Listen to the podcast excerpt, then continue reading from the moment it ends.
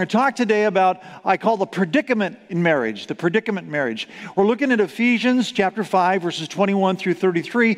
And toward the end of chapter 5, it says something kind of conclusive about marriage. And it quotes the book of Genesis.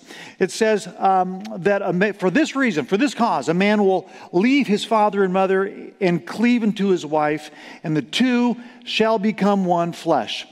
That it says, This is a profound mystery. It, it, probably mystifies you a bit to, to think, How can that happen? How can two people become one flesh?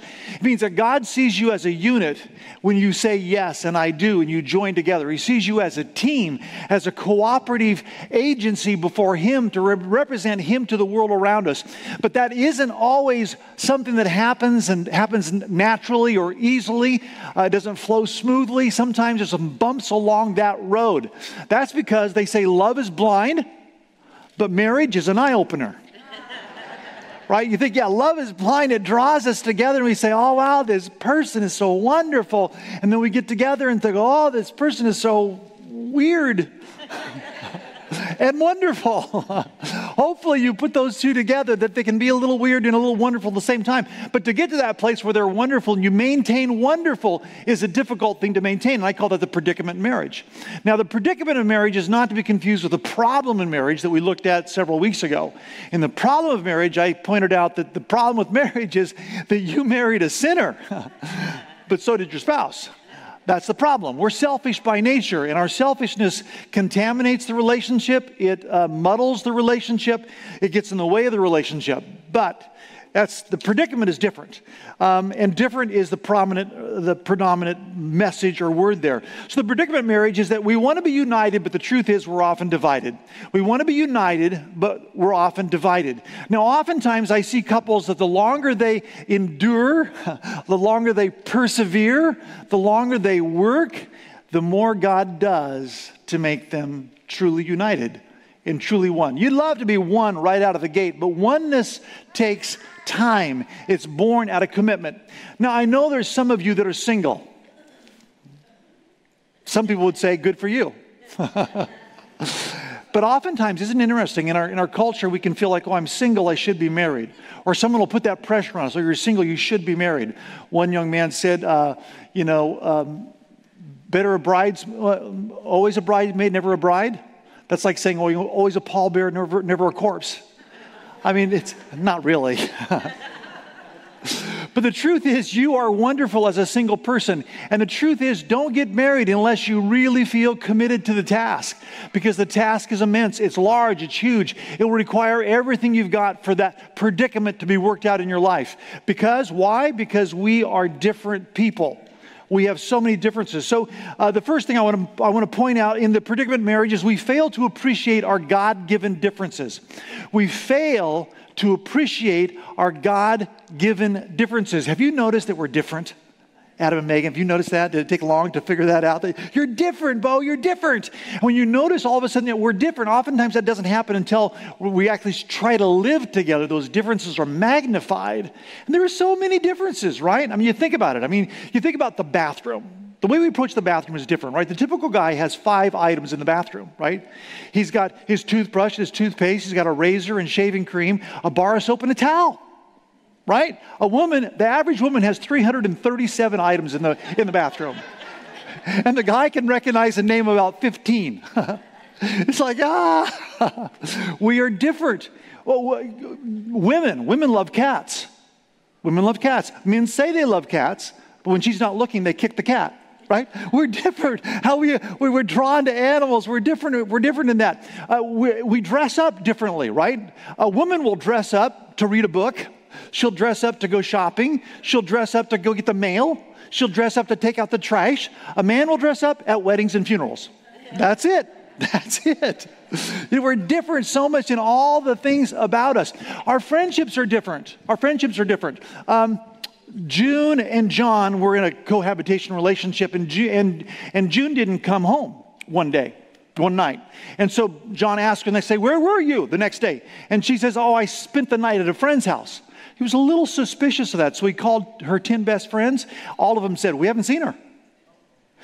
The next week, John didn't show up. He was gone all night, and June said, Where were you? He said, Well, I had a little bit too much to drink, and so I stayed the night at one of my buddies. Well, she was a little suspicious, so she called his 10 best friends. Eight of them said, Oh, yeah, he stayed with me. Two of them said, He's still here. right? Men and women are different. They look at the future differently.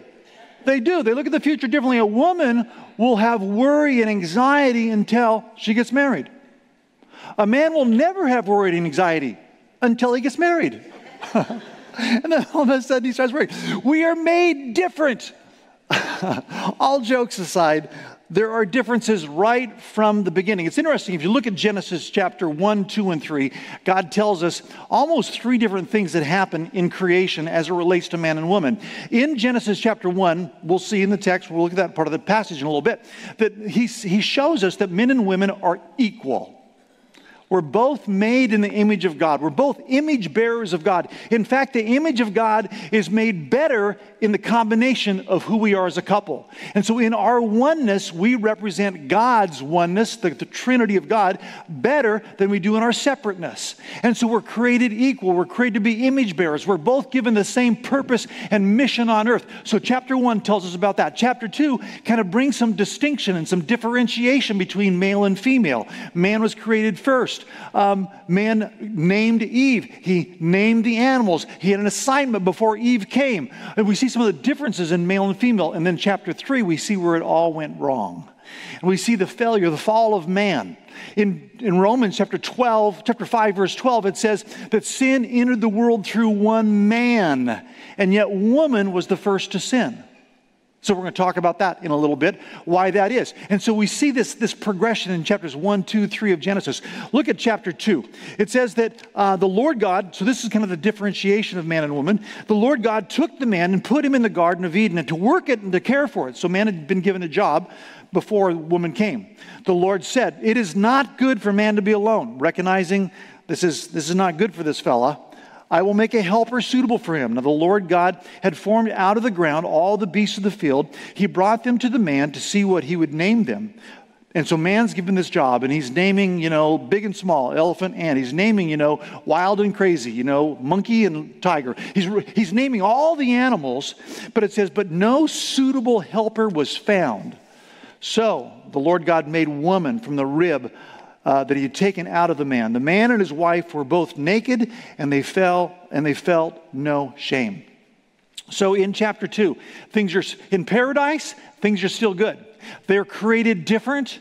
They're created to be unique sexually, emotionally, uh, literally, literally, the way God has wired us up science validates that man and woman are different. It's interesting, the kind of the erosion, the erosion of intimacy of marriage, the erosion of marriage as marriage between a man and a woman, that erosion over time, what, what, what often happens in culture is we say we're not different, we're the same. But scripture clearly says we're different, and nature and science also says we're different. Hundreds of studies have been done on the human brain. And here's a few of the differences.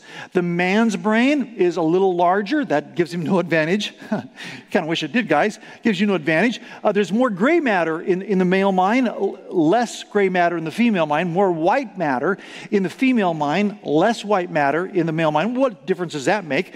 That oftentimes is that the man is predominantly left brain focused. He's left brain. That means he's task oriented. Give me a job to do, I'm going to do it. Give me something to accomplish, I'm going to accomplish. If there's a risk that there's going to take, I'm going to take it. Whereas the woman, being both more white matter, she kind of navigates both the right and the left hemisphere better than the male does. And so there's strengths and weaknesses that come literally in our masculine and masculinity and femininity. Um, the man tends to have more mathematical proficiency, whereas the woman has more linguistic proficiency. Uh, the man wants to seek adventure, the woman wants to seek security. In fact, in the uh, website, the Renewal Point, it says scientists have discovered approximately 100 gender differences in the brain of men and women, and, this, and it's important that these differences cannot be overstated. We are created different, and we fail to appreciate those differences. Um, there's personality differences. Um, you've probably, uh, how many would say that you married your opposite? How many would just say that you married your opposite if you're married? Yeah, a lot of hands go up. Yeah, because opposites attract. They do. Opposites attract. But then after marriage, opposites attack. I mean, there's this little switch that happens, you know. Now it's the claws come out in marriage because opposites attack one another. There's talent difference, giftedness difference. Uh, my wife's giftedness is completely different than mine, and vice versa. There's socialized differences. There are immense differences between male, male, male and female. In chapter 1, though, I want to reiterate that God said God created man in his own image. In the image of God, he created him, male and female, he created them. Why did Genesis 1 give us that picture? Because God wanted us to know that we're created equal. And we both have this equal task on earth to be fruitful and to rule over what God's put under us. To be fruitful and rule over. That's our mutual assignment from God. The Talmud, the Jewish commentary on the law, says God did not create woman from man's head that he should command her, nor from his feet that she should be his slave, but from his side that she should be nearest his heart. God wants us to be a team. He wants us to work in cooperation, but we fail to appreciate our differences. We also are defensive over our human weaknesses. We're also defensive over our human weaknesses. So in chapter 3 of Genesis, where it talks about the fall, I want to read this for you. Let's see what happens. How did paradise get lost? Now, the serpent was more crafty than all. This should be on the screen coming up for you. Genesis chapter 3, verse 1, and then 7 through 10. The serpent was more crafty than any of the wild animals the Lord God had made. He said to the woman, Did God really say you must not eat from any tree in the garden? That the eyes of your, of your eyes of both of them were open when they did and they realized that they were naked so they sewed fig leaves together and made coverings for themselves. Then the man and the wife heard the sound of the lord as he was walking in the garden in the cool of the day and they hid from the lord god among the trees of the garden. But the lord god called out to man where are you? He answered i heard you in the garden and i was afraid because i was naked so i hid. And he said who told you you were naked have you eaten from the tree that I commanded you not to eat from? Now, notice what the man does. The man says, The woman, the woman you put here, it's really your fault, God. The woman you put here with me, she gave me some fruit from the tree and I ate it. So the woman, so the Lord God said to the woman, What is this you have done? The woman said, The serpent. He deceived me and I ate. It's pretty crazy, right? How quickly we learn to blame, right? The man blamed the woman, the woman blamed the serpent, and he didn't have a leg to stand on. Pretty interesting how quickly we blame. What happens is we become defensive over our differences. I, uh, I, I, love my wife. I'm so glad we're, we're, we're approaching 40 years uh, of marriage. That's a lot, huh? Wow, it's a bunch. And you know, what I love about my wife is how different she is than, than I am. I love that. But I have had lots of opportunity to be defensive over our differences and defensive about our weaknesses. In Genesis 3 16 and 17, it says, The woman said, I will great. Oh, this is, so this was God's judgment. Okay, now God, they both sinned. Now God's going to give a judgment, but the judgment is different. It's different for the woman. Why? Because they're different. To the woman, he says, I, I will greatly increase your pain in childbearing. Your desire will be for your husband, and he will, underline this if you got a chance to in your Bible, he will rule over you.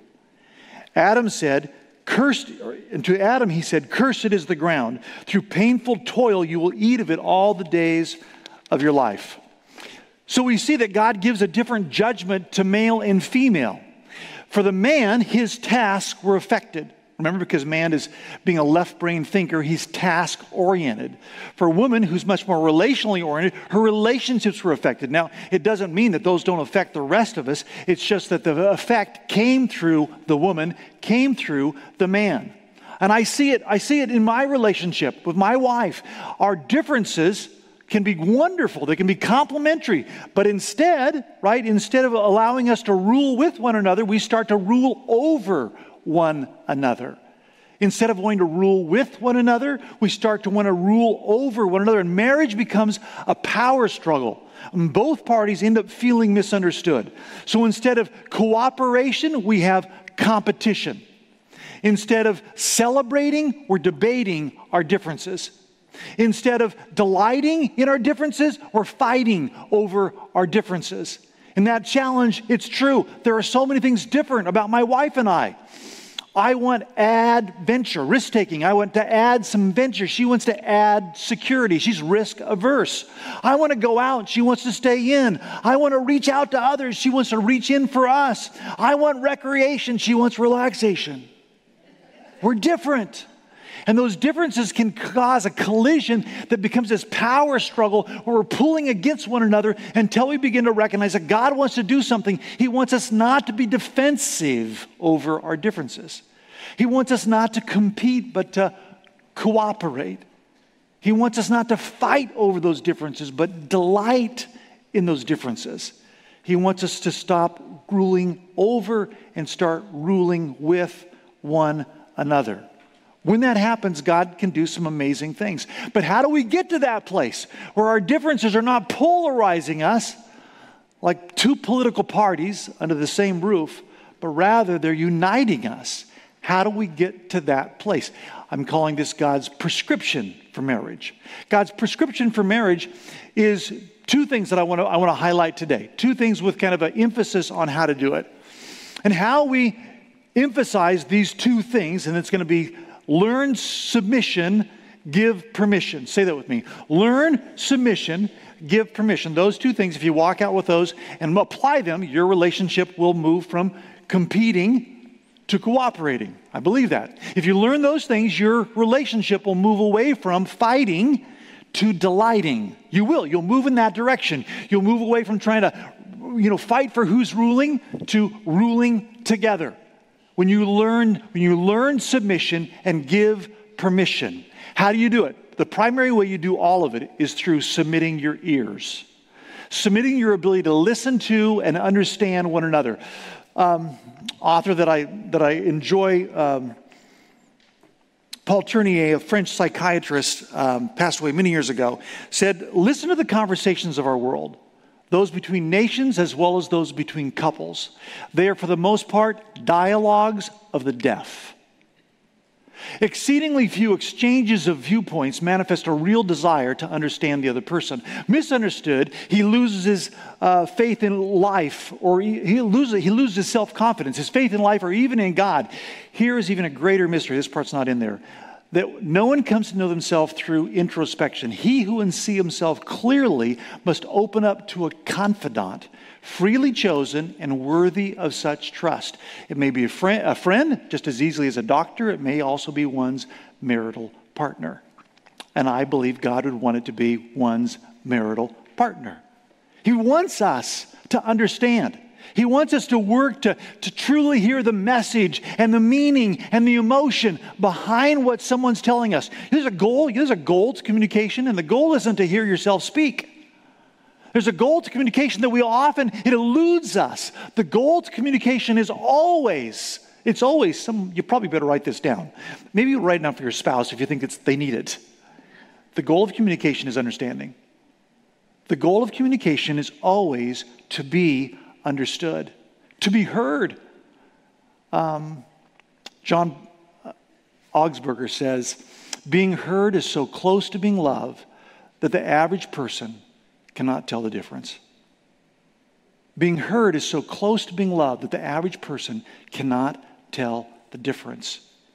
Part of the reason you got married was to be understood. Part of the reason you drew, were, were drawn to someone, is because you wanted someone incredibly different than you were to understand who you were. Part of the reason you got married is you wanted someone who's incredibly different than you are to understand who you are. And when that happens, there's something magical that takes place. And marriage can be this wonderful force that God can use to display literally his purposes on the planet. That'll never happen when we fail to appreciate our differences. That'll never happen when we are defensive over our human weaknesses. But it will happen when we learn to submit and we learn to give permission. We learn submission and to give permission.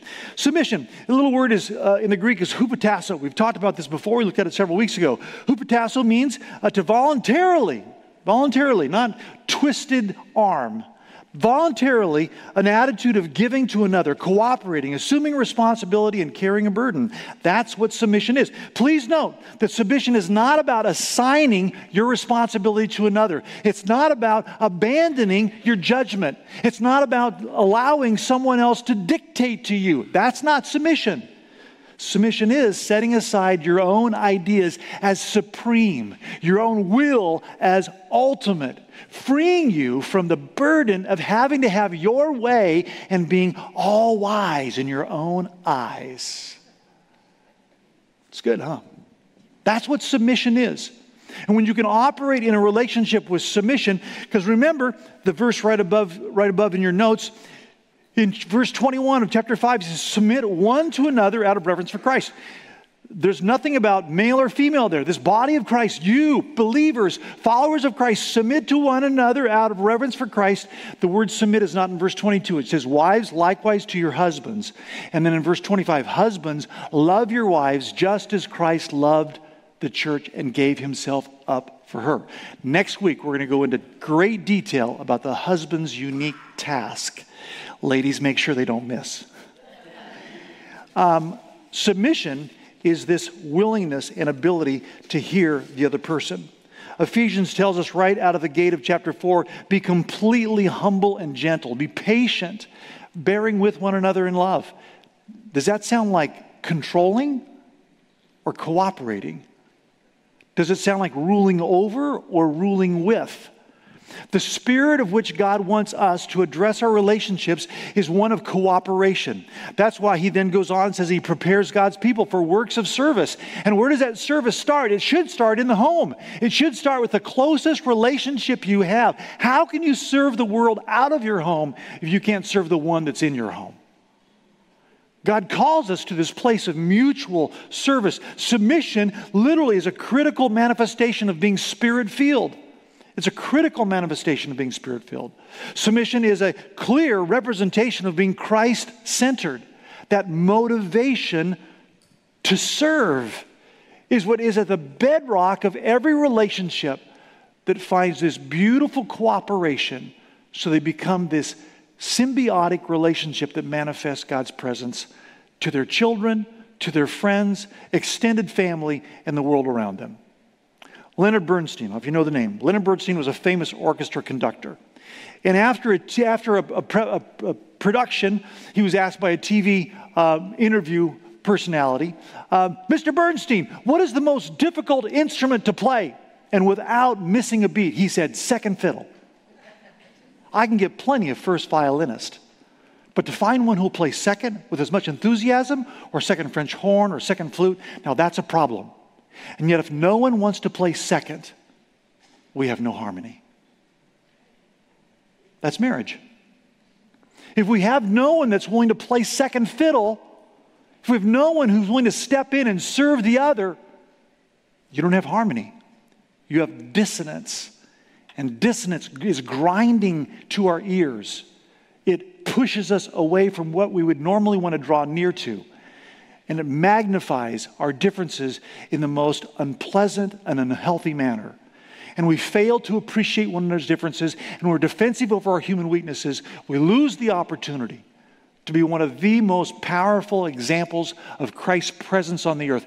That's God's point about marriage.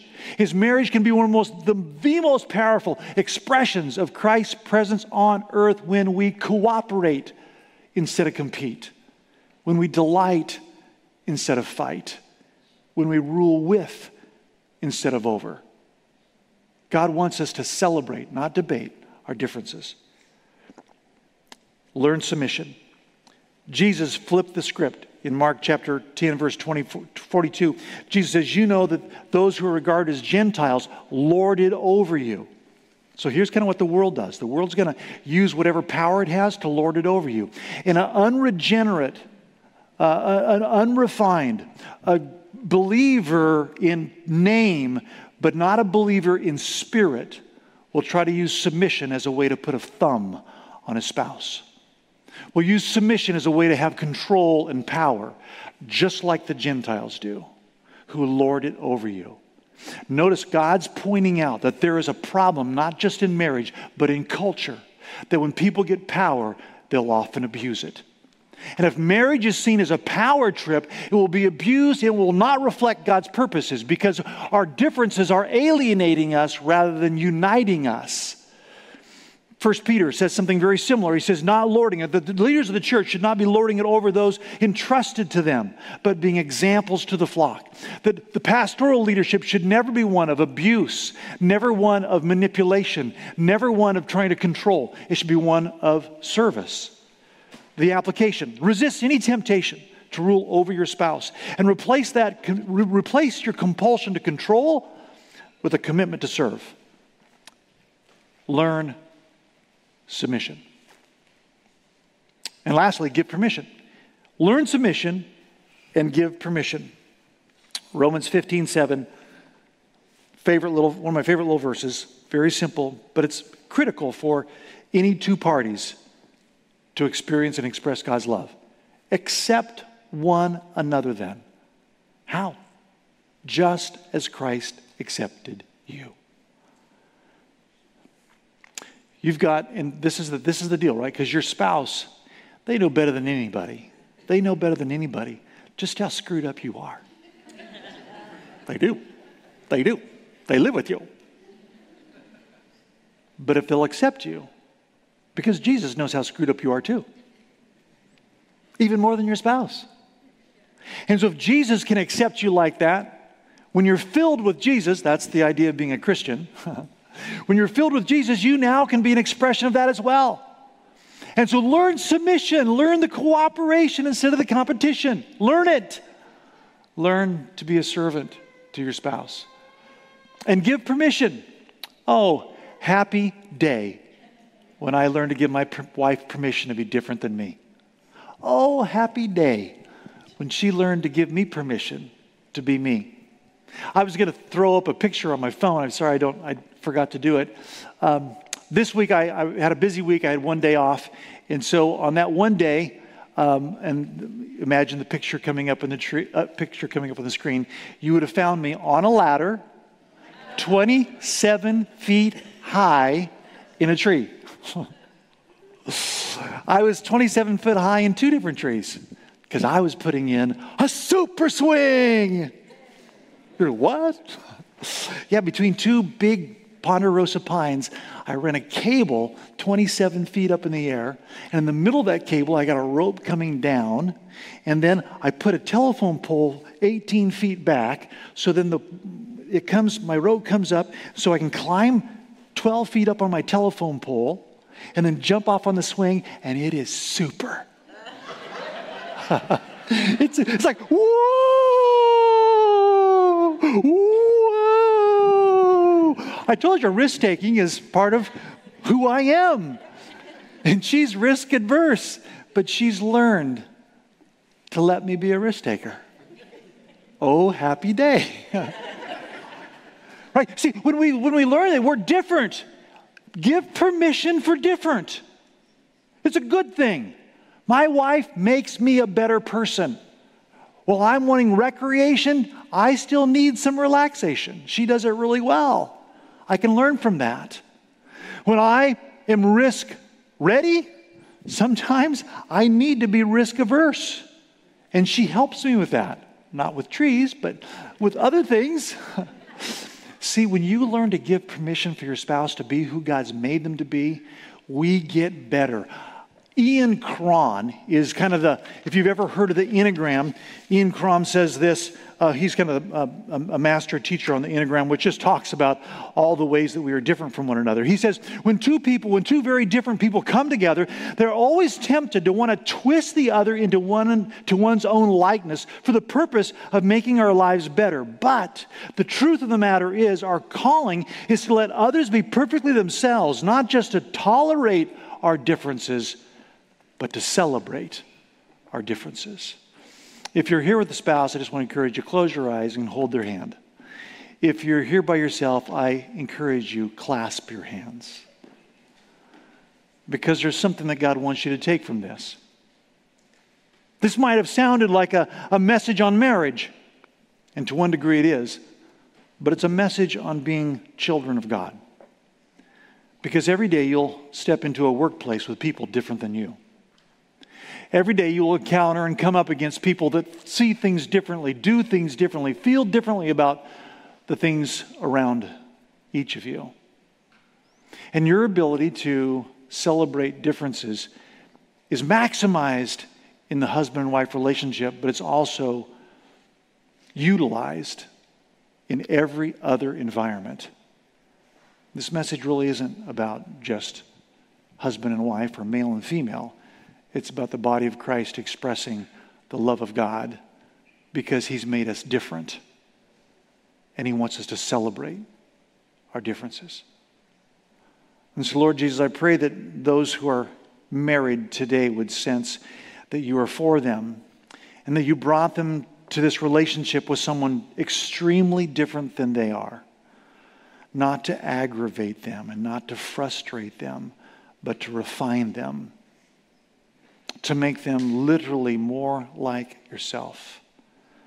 And I pray that the relationships where hands are clasped together between husband and wife, boyfriend, girlfriend, um, you would do something, Lord, that would powerfully affirm their differences. They would walk away today saying, I am committed to learn submission, and I'm committed to give permission. Lord, for the rest of us who may be single or not here with a spouse, God, it starts with us. We can be the one that you use that celebrates the differences of others. We can be the one that doesn't try to exercise power over others, but we come under to serve others. Use it, Lord, to bring your face, your presence, your light to a dark world. We ask this in Jesus' powerful name. Amen.